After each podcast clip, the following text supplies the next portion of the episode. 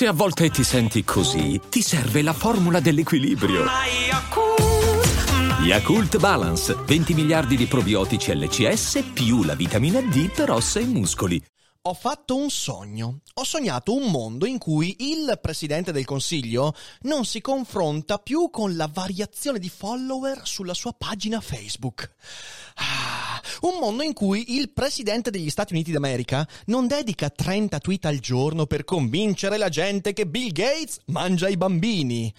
Ah. Un mondo in cui le alte cariche politiche non si sobbarcano la fatica di affacciarsi sul mondo complesso dei social network per venirne divorati. E mi sono chiesto, una volta sveglio, se questo fosse il mondo ideale? Se avere un mondo in cui i governanti non scendono più nel lagone di Twitter, di Facebook e via dicendo? E se questo fosse forse la strada giusta? Proviamo a ragionarci insieme, ma come sempre, dopo la sigla.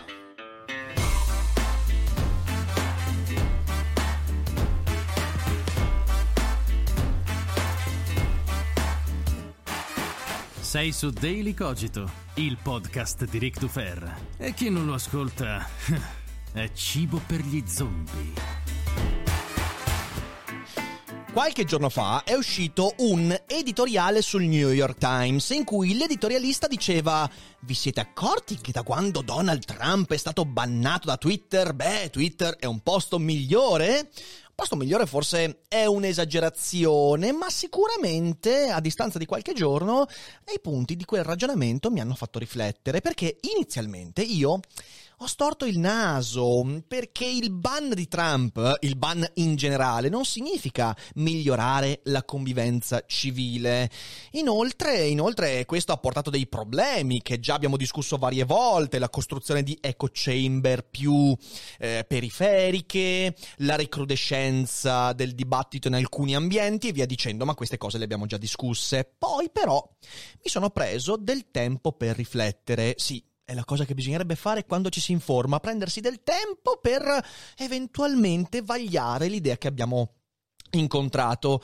E mi sono detto, sai che forse questa idea non è così terribile. Anzi, anzi, Così quest'oggi colgo l'opportunità di discutere di alcuni concetti che volevo esprimere durante la mia intervista di qualche giorno fa su Rai News 24, ma che nei due slot di 30 secondi che mi hanno concesso non sono riuscito ovviamente a sciorinare e sviscerare. Per fortuna su Daily Cogito nessuno mi detta i tempi e posso anche trascorrere 45.000 minuti a discutere di questa cosa. Non lo farò tranquilli, ma seguitemi fino in fondo perché le idee hanno bisogno di pazienza e di tempo. Prima di lanciarci in questa disquisizione, però, voglio annunciare che la prossima settimana ci aspetta, beh, una settimana importante su Daily Cogito, perché ci sono tre eventi che non dovete perdere. In primo luogo ci sarà la live monografica su Charles Darwin, con ogni probabilità venerdì prossimo, quindi segnate l'appuntamento alle 21 di venerdì prossimo, live monografica su Carletto Darwin, parlando di scienza, evoluzione, creazione, filosofia, un sacco di roba interessantissima, non vedo l'ora.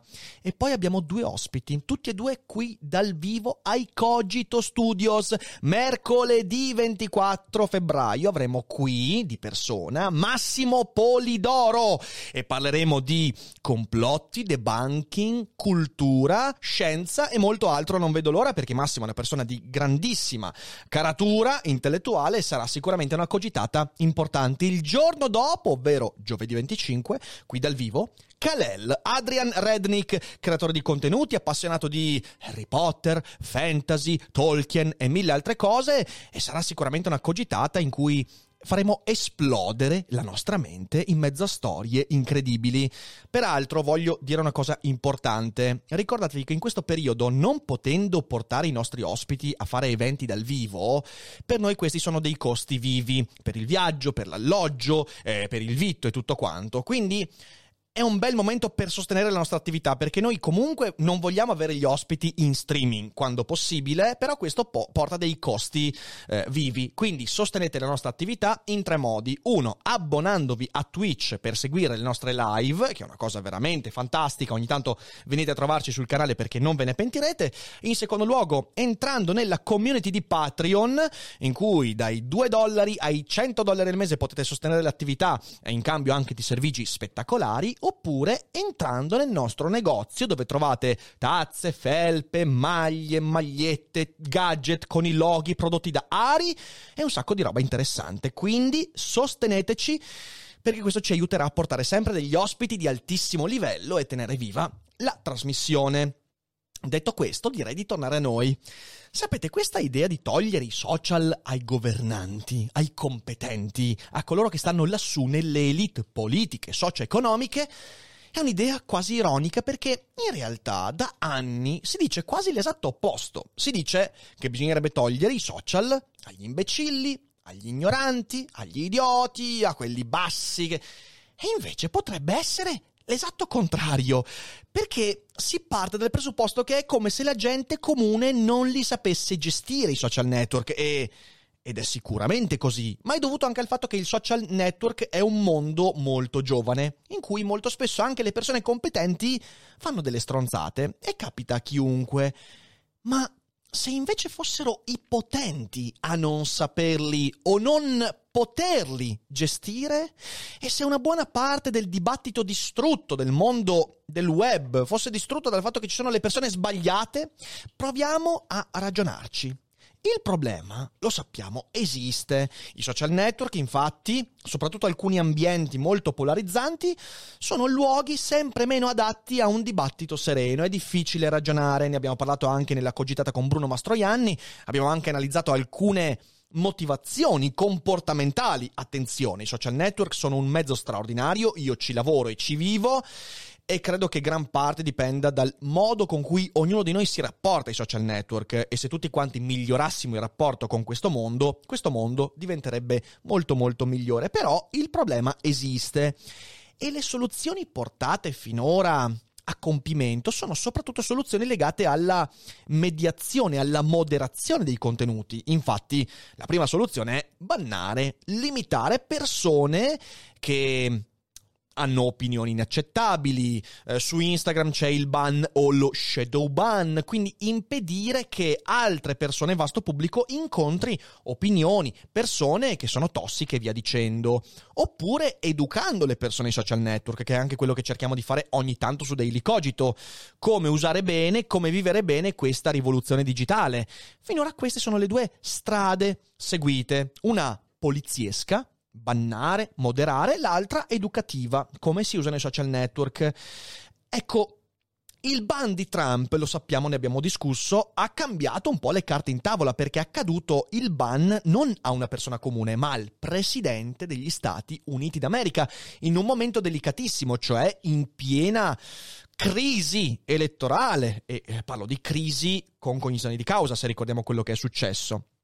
Il ban a Trump ha portato con sé delle conseguenze. In primo luogo, lo sappiamo, è stato un ban da un certo punto di vista dannoso, non solo perché ha creato un precedente e quindi adesso c'è il dibattito fra Europa e Stati Uniti cosa dovrebbero fare i politici di fronte allo strapotere di Twitter, di Facebook, con le diverse risposte, moderare i contenuti oppure moderare la struttura e via dicendo, anche queste cose che abbiamo già discusso. Ma è stato anche dannoso per la parzialità perché L'abbiamo detto, certo Trump era un pezzettino di sterco volante nel mondo e quindi era meglio tappargli la bocca visto il ruolo che aveva, però adesso che è stato bannato Trump per i motivi per i quali è stato bannato, ci sono tantissimi altri politici che hanno un impatto verosimilmente grande rispetto a quello di Trump e beh, paragonabilmente grande a quello di... Eh, sto, mi sto impappinando. Grande quanto quello di Trump e comunque sparano un sacco di stronzate. Quindi non soltanto eh, mi vengono in mente gli Orban, i Salvini, ma anche le Alexandria Ocasio-Cortez che non perdono tempo per fomentare delle idee fuori di testa in economia eh, e via dicendo. E quindi quel precedente porta con sé anche una parzialità. Ma, dall'altra parte, in mezzo a questi danni, forse il ban di Trump ci dà uno spiraglio di azione per migliorare i social. Proviamo quindi a distanza di qualche mese a ragionarci su. I social network sono una piazza dove tutti democraticamente dovrebbero poter prendere posto, ma potrebbe esserci cose che danneggiano quella stessa struttura democratica e quindi creando una contraddizione. I social network sono la manifestazione di una società democratica, ma al loro interno potrebbero svilupparsi anticorpi antidemocratici e quindi questo è un problema.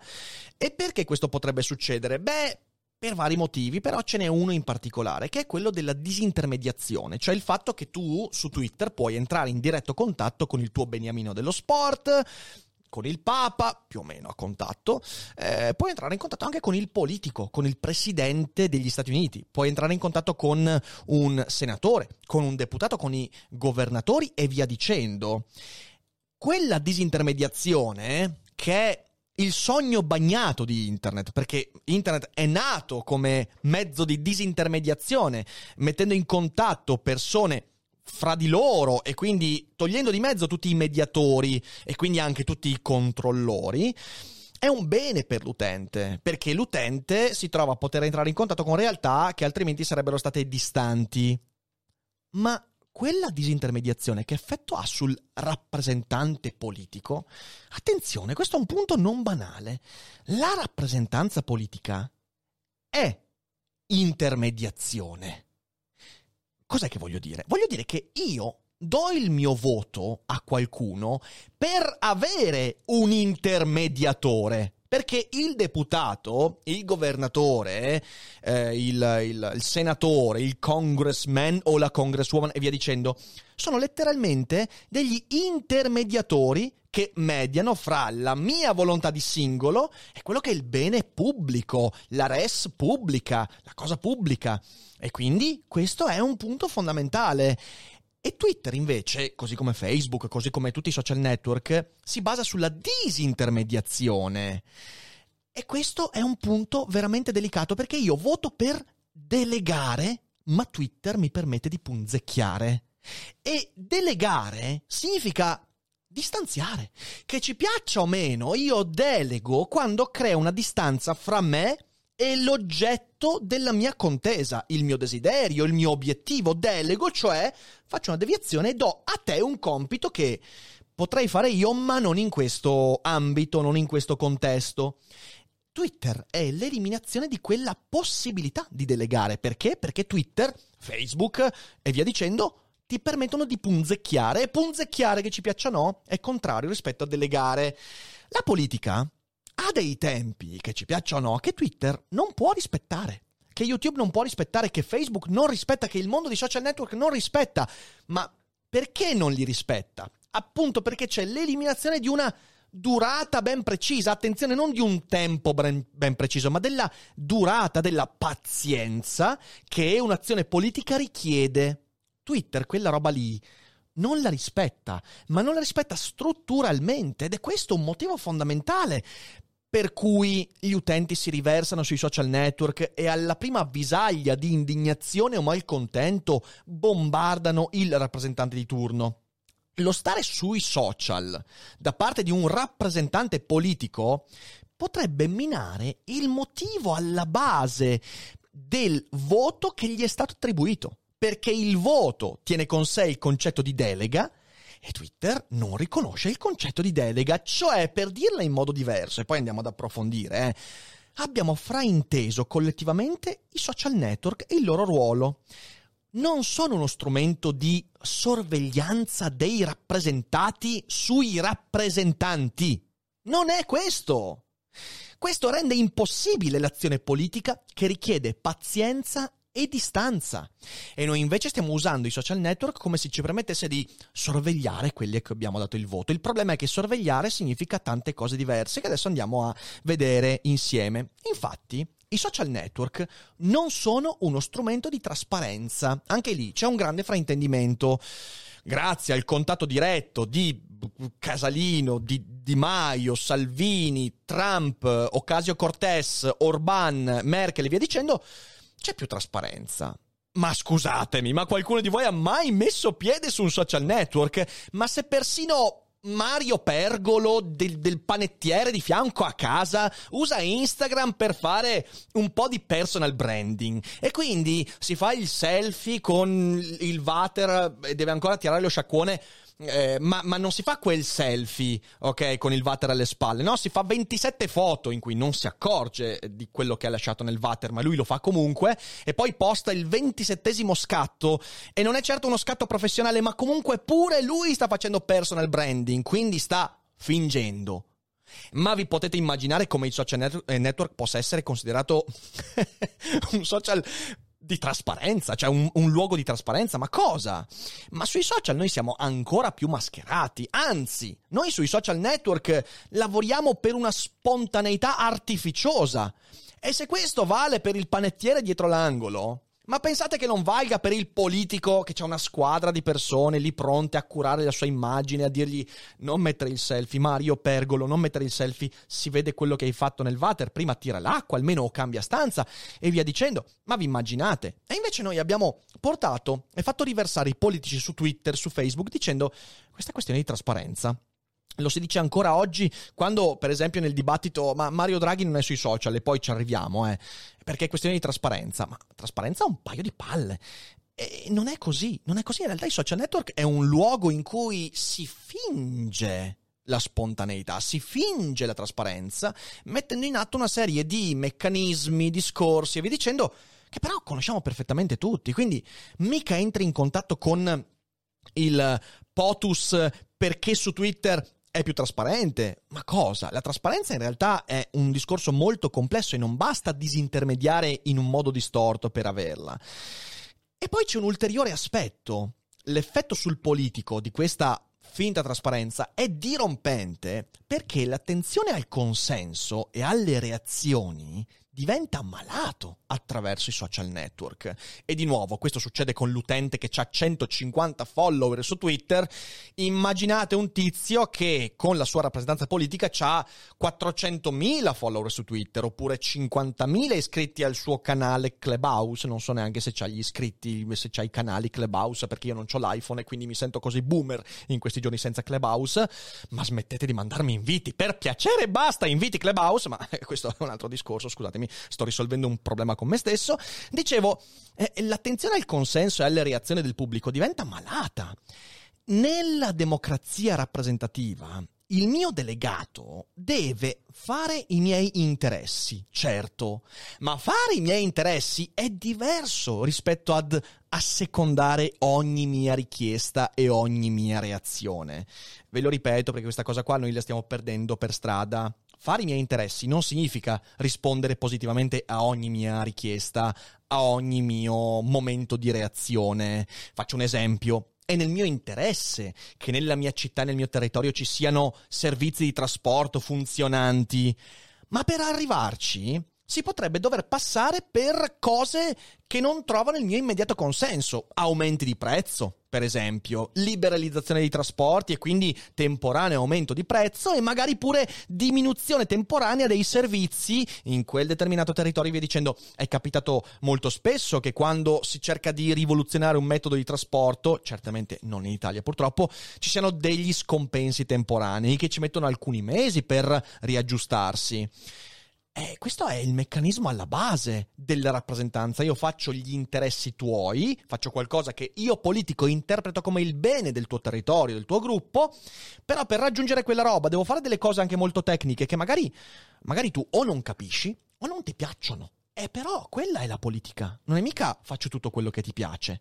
Capite bene? Questo è un problema perché i social network non tollerano l'idea che per fare cose serva tempo.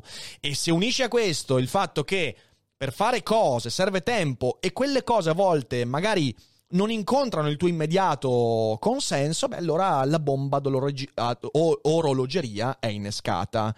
Se la misura del successo social è la popolarità e la viralità, e lo sappiamo bene, purtroppo è così, magari in un futuro non sarà così, ma adesso è così, come può il rappresentante compiere azioni che richiedano un lungo periodo di gestazione e una lunga gestione del dissenso? Diventa quasi impossibile. Il sovrano sui social network diventa paralizzato dal rumore e questo è un problema enorme. E vi ricordo cosa dice sul sovrano e sul rumore Platone all'interno del suo dialogo Il politico. A un certo punto scrive quanto segue. Per questa ragione, riguardo alle scienze di cui abbiamo appena trattato, poiché una non può essere a capo dell'altra e neppure di se stessa, ma avendo ciascuna un suo preciso campo di azione, hanno assunto opportunamente un nome appropriato al carattere specifico delle loro attività.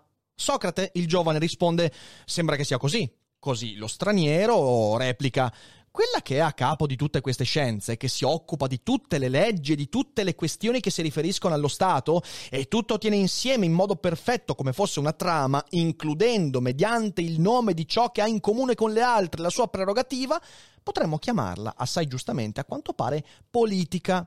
Socrate risponde, dice assolutamente sì, e lo straniero conclude vogliamo dunque trattare l'arte politica sul modello dell'arte del tessere, ora che tutti i generi delle arti e delle scienze relativi allo Stato si, ci sono mostrati nella loro evidenza?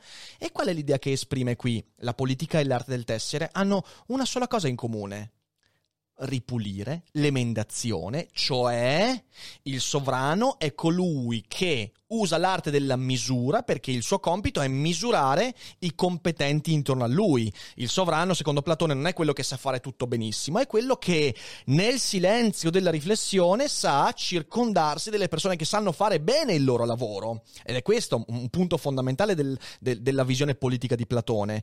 E quindi il sovrano deve operare l'arte della misura, e del discernimento. Discernimento significa in mezzo al rumore saper ripulire e riconoscere nel rumore le qualità che servono per portare avanti il discorso politico. E capite bene che, dopo tutto il ragionamento che ho fatto, i social network non sono esattamente quel mondo che ti permette di fare in modo tranquillo e congruo questo lavoro. La democrazia è una cosa complicata e produce i contesti adeguati dove vigilare. Perché la mia idea non è dire, eh, vabbè, una volta che hai letto uno, basta, cioè decide quello che gli pare, anche se sbaglia. Ma no, la democrazia, che è la parcellizzazione del potere dell'uno sull'altro, produce sempre i contesti adeguati dove vigilare, i ruoli per vigilare. La magistratura è un modo di vigilanza anche sul sovrano, anche sulla politica. E perché produce quei contesti? Beh, li produce affinché il politico faccia le cose per bene e venga sempre vigilato. Ma la vigilanza in democrazia non può essere fatta da gente che ti bombarda su Twitter. Non può essere. Deve essere fatta da ruoli che si sono costituiti, contesti costruiti su mediazioni intelligenti, con ruoli, con gerarchie, con ritualità e con occasioni giuste. E mi dispiace, io sono un amante dei social network, ma non mi sembra che il mondo social sia un mondo in cui questo possa avvenire in modo congruo e funzionale. Draghi non ha i social. E io dico per fortuna. Cazzo, per fortuna non hai social. E quando leggo articoli e sento opinioni di gente che dice: Beh, ma Draghi, cosa vuoi? Adesso che è PDC, eh, dovrebbe sicuramente farsi il suo account Twitter. No, non farlo, non farlo, non farlo. Io non voglio più presidenti del Consiglio bombardati sui social dalle distrazioni. Perché se per me i social network sono attualmente un ottimo metodo di informazione e anche un mio ambito lavorativo fondamentale, non è la stessa cosa per un politico, per un governante. Non è così, non è il suo lavoro, quello diventa una distrazione. Proteggete i governanti da me, da te, da chi su Twitter utilizza in modo distorto quel mezzo. Attenzione, Ovviamente la mia non è una proposta concreta, però è un'idea che va discussa. Bisogna discutere su questo fatto e se il mondo di domani avesse ambienti social in cui i capi di Stato non hanno un profilo, non entrano per guardare quali sono le reazioni, non stanno lì a distrarsi in questo modo, ma utilizzano i criteri democratici per essere vigilati, per chiedere feedback, per misurare il proprio impatto e via dicendo. Mezzi che, bene o male, funzionano ancora e non c'è bisogno di implementare quest'altro mezzo. Quindi la mia è un'idea che secondo me andrebbe discussa e quindi la lancio un po' nell'etere. E poi ci sono anche delle domande che si sviluppano all'interno di questa proposta. Per esempio, dov'è che deve fermarsi quel ragionamento? Per esempio, se il Presidente del Consiglio, se il Presidente della Repubblica, se il Presidente del Senato e della Camera, secondo me dovrebbero, visti tutti i ragionamenti, evitare di entrare in quel lagone, cosa facciamo con i ministri? Cosa facciamo con i parlamentari? Dov'è che si ferma il livello in cui la rappresentanza è conveniente che non entri più in contatto con il mondo dei social network? Questa è una domanda che dobbiamo porci, perché in realtà le cose così come stanno, secondo me, non vanno e la decisione di Mario Draghi di non avere una vita sui social network non è un caso, non crediate che Mario Draghi non si interessi a questo mondo, è uno che di digitale e via dicendo ne sa e si è circondato anche di persone che ne sanno, quindi non è quello. Secondo me è una decisione assolutamente consapevole. Se domani Draghi dovesse smentirmi aprendo un account Twitter, vabbè, allora cadrò dal pero, ma secondo me non lo farà e non lo farà perché sa che tutti tante delle cose che dovrà fare non piaceranno alla reazione immediata di un sacco di gente, magari neanche a me. Ed è per questo che deve mettersi al riparo da quello che è un ambiente di non vigilanza democratica, ma al massimo di discussione orizzontale. E la discussione orizzontale, mi spiace, ma non porta a un discorso politico, il quale ha bisogno di altre cose. Perciò questi sono i miei ragionamenti e aggiungo un altro elemento di riflessione. Potrebbe essere che la via di mezzo fra il avere tutti i politici su, su, su Twitter e su Facebook e non averne nessuno sia avere i politici su Twitter e Facebook ma non loro personalmente, ma solo con un ufficio stampa, come per esempio sta facendo Biden con l'account POTUS di Twitter, che ovviamente è l'account ufficiale del presidente degli, Stati Uniti d'America, in cui diventa soltanto un rimbalzo per le dichiarazioni, le notizie e via dicendo, eh, come fa Papa Francesco per esempio, eh, che ha l'account, non è che è, lui lì con l'iPhone che digita, ha un, un ufficio stampa, mentre Trump per esempio, Conte, Di Maio, Salvini e via dicendo, pur avendo gli uffici stampa, però molto spesso sono anche loro direttamente direttamente a decidere, a guardare, a leggere, a determinare cosa fare, come dirlo. E questo secondo me rischia di fare danni, danni inenarrabili, danni che abbiamo già visto e che forse potremmo, potremmo ridiscutere, appunto con un atteggiamento diverso. Le cariche pubbliche dovrebbero stare su Twitter, su Facebook, sui social network. Secondo me potremmo rivedere i presupposti che finora sono stati adottati per per osservare questo fenomeno. E questo è quello che penso io e non ho una risposta definitiva, spero però come sempre di aver portato sul piatto della bilancia qualche ragionamento utile e proficuo e di farvi girare gli ingranaggi, come si suol dire in questi casi. Perciò io vi ringrazio per avermi seguito fino a qua. E niente, se siete in live, come sempre non uscite, adesso leggiamo qualche, qualche, bella domanda in chat. Se siete in differita, condividete, diffondete, iscrivetevi, seguiteci, fate quello che dovete fare per sostenerci e non dimenticate che non è tutto noia ciò che pensa. E buona domenica.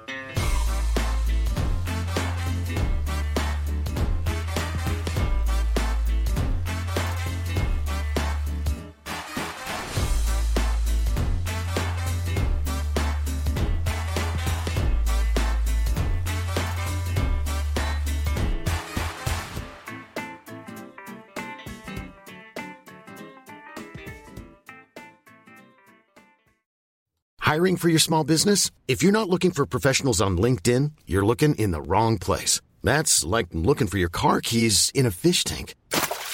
LinkedIn helps you hire professionals you can't find anywhere else, even those who aren't actively searching for a new job but might be open to the perfect role. In a given month, over 70% of LinkedIn users don't even visit other leading job sites. So start looking in the right place. With LinkedIn, you can hire professionals like a professional. Post your free job on linkedin.com slash achieve today.